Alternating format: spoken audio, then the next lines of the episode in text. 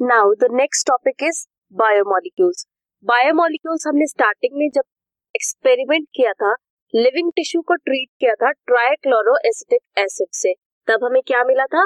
Filtrate and रिटेंटेड now हम देखेंगे that वो filtrate and retentate acid soluble pool and acid insoluble pool जो था, उनका कॉम्पोजिशन क्या क्या है? कंपाउंड्स जो एसिड सॉल्युबल पूल में मिले थे उनका molecular weight was ranging from 18 to 800 dalton approximately and acid insoluble fractions जो थे, उसके कंपोनेंट्स क्या क्या थे? कंपाउंड्स क्या क्या मिले थे उसमें?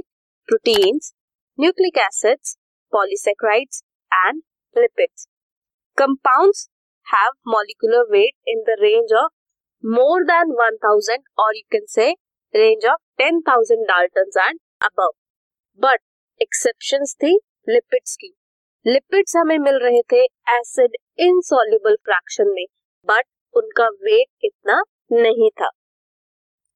Depending upon the molecular weight दो कैटेगरीज में कैटेगराइज किया गया है। क्या क्या माइक्रोमोलिक्यूल्स एंड मैक्रोमोलिक्यूल्स माइक्रोमोलिक्यूल्स नाम से पता लग रहा है।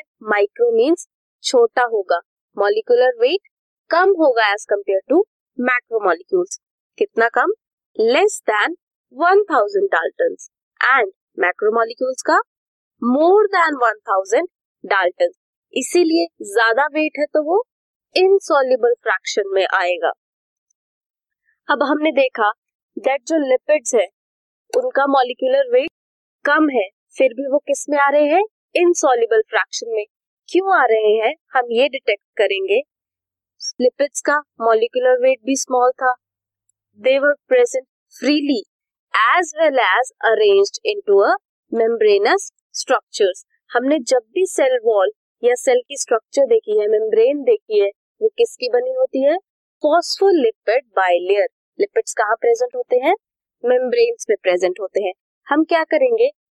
टिश्यू को ग्राइंड करेंगे। We will grind the tissue and disrupt करेंगे सेल स्ट्रक्चर को। सेल स्ट्रक्चर के डिस्टर्ब होने से membranes will break into pieces and they will form vesicles जो ये वेसिकल्स बनेंगे ये वाटर इनसॉल्युबल है।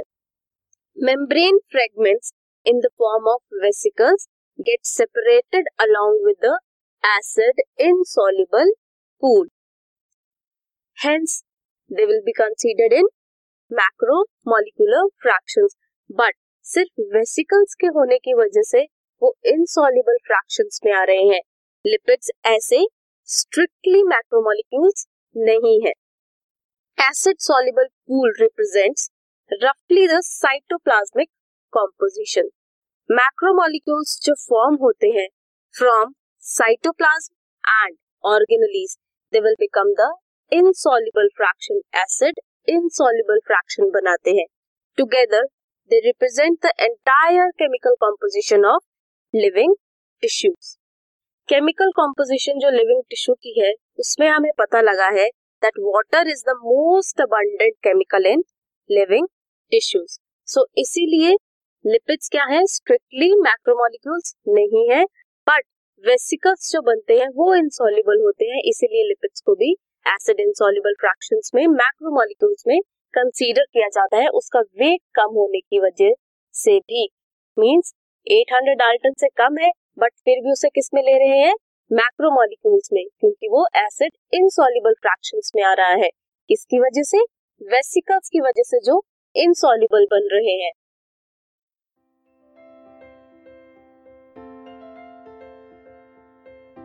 This podcast is brought you by Hubhopper Shiksha Abhiyan अगर आपको ये पॉडकास्ट पसंद आया तो प्लीज़ लाइक शेयर और सब्सक्राइब करें और वीडियो क्लासेस के लिए शिक्षा अभियान के यूट्यूब चैनल पर जाएँ।